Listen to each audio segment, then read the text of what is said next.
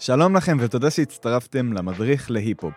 אני שקד לוי, וכפי שאולי כבר הבנתם, אתם בפודקאסט על היפ-הופ. מוזיקה זה הדבר האהוב עליי לעשות בכל זמן ביום. אנשים רבים ניגשים אליי ברחוב ושואלים אותי, היי, hey, מה הז'אנר האהוב עליך?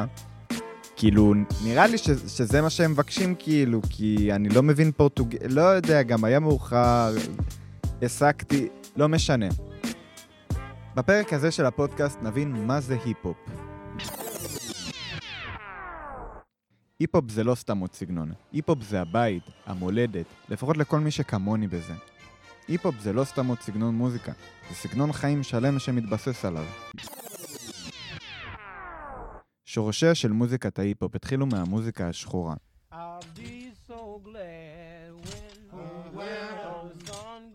המאה ה-16, השחורים מתחילים לעבוד עבור האדם הלבן במזרח ארצות הברית. בקפיצה קלה קדימה, שנות ה-70 בברונקס, ניו יורק שבארצות הברית, מוזיקת ההיפ-הופ התחילה להפוך לממש פופולרית בזכות צעיר ג'מייקני שהתגורר בניו יורק, הידוע בשמו די.ג'יי the קולהאם. men who created hip hop. What we gonna do right here is go back. Way back. Back into time.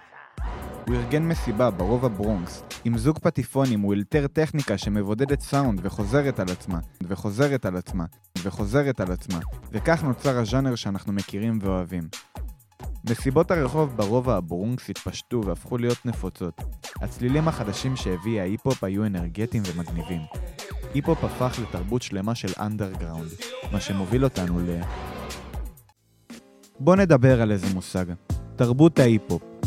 תרבות ההיפ-הופ זה מונח שמתאר את התנועה שהחלה על ידי נוער אפרו-אמריקני בניו יורק של המאה ה-20, ומאז נפוץ בכל העולם. ארבעת מרכיביה של תרבות ההיפ-הופ הם גרפיטי, breakdance, emceeing, שזה בעצם ראפ וביטבוקס, ו DJing, שכיום כל אחד מהמרכיבים האלה הפך לאמנות בזכות עצמו.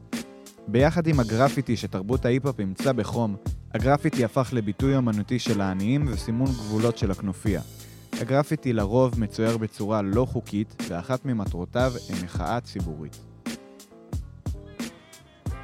אה, אני אציג אותך, אה, סגול 59, זמר, ראפר, מרצה, גיטריסט, פזמונאי, כתב ועוד. בטח יש עוד הרבה דברים שלא אמרתי, אתה באמת אה, הספקת לעשות לאורך הקריירה שלך, אני אפרגן לך. תודה. אוקיי, אה, מתי הבנת שאתה רוצה להיות ראפר? וספר לי על אותה תקופה, סצנת ההיפו בארץ, זה היה בשנת 2000 אם אני לא טועה, נכון? כן, האלבום הראשון שלי יצא בשנת 2000. אמ, ספר לי על אותו רגע, על שזה- אותו זה, שהבנת משהו שבאמת גרם לך להבין שאתה רוצה להיות ראפר. אוקיי, זה לא קרה ברגע אחד. לא, זאת אומרת, ברור. א', מגיל מאוד מאוד, מגיל מאוד מאוד קטן אהבתי מוזיקה, כל מיני דברים, רוק, רוק מתקדם, בלוז, ג'אז וכולי. אמ, התחלתי לשמוע ממש רע, חוץ מדברים כאלה להיטים שהיו ברדיו, ממש אז בתחילת שנות ה-90. התחלתי לשמוע ומאוד מאוד לאהוב, זה היה מאוד חדש, זה היה מאוד פרש. ובסביבות 98, אני חושב, התחלתי להקליט כל מיני סקיצות עם חבר, עם חברים, כל מיני אנשים. ועוד לא חשבתי על עצמי בתור ראפר או משהו, אבל זה היה נחמד בשבילי להקליט. ובאיזשהו שלב, אה, בסוף שנות ה-90, התחברתי לחברת תקליטים ירושלמית, כזאת אינדי, מחתרתית, שנקרא Fact Records, fact מלשון עובדה. ויורם אליקים, הבחור שניהל את הלייבל, אמר לי, תקשיב, אני, אני חייב להוציא את ההקלטות האלה שהשמעת לי, כי אני רוצה לתעד שהיה ראפ ישראלי פה בתקופה הזאת, ולא אכפת לי כל כך אה, אם זה יותר טוב, פחות טוב, יותר מקצועי, פחות מקצועי. אני חייב להוציא, שיבינו ש... שיהיה קטעים ת- שהוקלטו שיהיה 98, תיעוד כאילו ל- 99, ל- לזה שיש ראפ בדיוק. ישראלי. בדיוק, בכלל, כן, זה היה דבר מאוד חדש. אהה. אז אה, זהו, בשנת 2000 יצא האלבום הראשון שלי שנקרא התקופה הכחולה. אני מעז ואומר, אני לא חקרתי את זה בצורה היסטורית, אבל כנראה שזה כאילו אלבום ראפר היפ-הופ הראשון בארץ שיצא על דיסק. אתה יודע, לא, לא רגל, לא דאנס-הול, לא אוסף, לא, לא פרודיה, אתה מבין מה אני מתכוון? כאילו ממש. MC, היפ-הופ, ראפ. יצא כמה חודשים לפני האור מציון, כאילו, גם אלבום מכובד בפני עצמו. אבל לא משנה, שטויות. זה היה אחד מהראשונים שיצאו, ו... כן, אז לגמרי אפשר, כאילו, זהו, אפשר להגיד לגמרי שאתה מהמקימים של הראפ הישראלי בארץ, אם אה, לא מתחשבים נגיד אה, שב"כ סמך, אה, אולי היו בעצם... כן, ה- כן, כן, כן. אני מדבר על MC, כן. אתה יודע, MC ו-DJ, כאילו על ביטים. אהה. אני לא לוקח מאף אחד, אתה יודע, חלילה, אני הושפעתי בשב"כ, ראיתי אותם בתקופת הזוהר שלהם, ו- ואתה יודע, זה גם לא חשוב, כי, כי אתה יודע, כל אחד שם את הלבנה, את האבן שלו, ובונה, והדבר הזה נבנה לאט לאט, כאילו, אבל. אה, זהו, אה, אה, מה שרציתי להגיד, לשאלה שלך, זה שבאותה תקופה אני לא הכרתי אף אחד, סוף שנות ה-90, שיודע בכלל להפיק היפ-הופ, וגם לא אנשים שעשו כל כך ראפ, זאת אומרת, חוץ מהדג נחש שהכרתי אותם מירושלים, שהם משהו להקה בתחילת הדרך, אתה יודע. אחר כך פגשתי את אורי שוחט, והתחילו להיות מה שנקרא ערבי חיש גולדיים וכל הסיפור הזה, אז פתאום אתה רואה שיש ראפרים מכל הארץ, וואו, גם מיבנה, גם מפה, גם מתל אביב, גם מהצפון, גם, אתה יודע, זה היה ממש תגלית, כאילו. לגמרי. אה, אבל כן, זה היה המצב. אה, מה היו ההשפעות המוזיקליות אה, שהשפיעו עליך לאורך הקריירה שלך? אה, אוקיי, אתה מדבר מבחינת ראפ או בכלל, בכלל, בכלל? בכלל. ראפרים? בכלל, בכלל, בכלל. לא, לא חייב להיות אה, אה, היפ-הופ. אוקיי. אה, אוקיי, אני חושב בתור ילד, ממש ילד צעיר, אני חושב שאני יכול להגיד אה, על כוורת. אה, בכלל אני נורא אוהב את דני סנדרסון, כל, כל מה שהוא עשה, אה, גם אחרי כוורת, אבל כוורת, ברור שביטלס, אה, אם אני מדבר נגיד על אה, כן. אה, להקות ואומנים שבאמת אה, אה, בא לידי ביטוי שזה השפיע עליך לאורך הקריירה שלך כמוזיקאי. אה, אוקיי, אה, אני אדבר על ההיפ-הופ עכשיו, אני אדבר על. ההיפ-הופ, זאת אומרת... אה, אה, הד- הדברים שבאמת באמת נכנסתי אליהם, זאת אומרת, גם הדברים הראשונים שהתחלתי לשמוע, זה Public Enemy, זה Cypress Hill הראשון, Das EFX אם אתה מכיר, Ice Cube, תקופה די ארוכה היה הראפר האהוב עליי, NWA, Ice Cube, אהה, בהתחלה לגמרי. שלו, ממש הפך לי את המוח. אה, Biggie, כמובן, Notorious B.I.G., איך אפשר. שלא? איך אפשר שלא?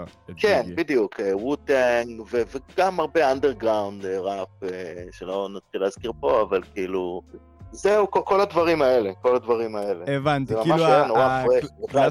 הקלאסיקות. של ה- של ראפ בשנות ה... 89, 90, כן, משהו 88, כזה. 9, 90, 91. אבל דרה וסנופ, ו- אתה יודע.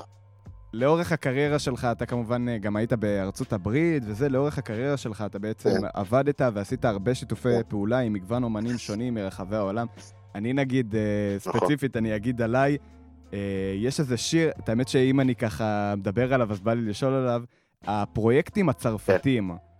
אוקיי? אני אה, רק, אה, אוקיי. אני רק אשלוף את השם שלו, זה אחד השירים. האהובים עליי. אה, ברוך ביחד עם, כן. בר- ביחד עם רביד פלוטניק, אני חושב, ועוד כמה ראפרים כן. מצרפת.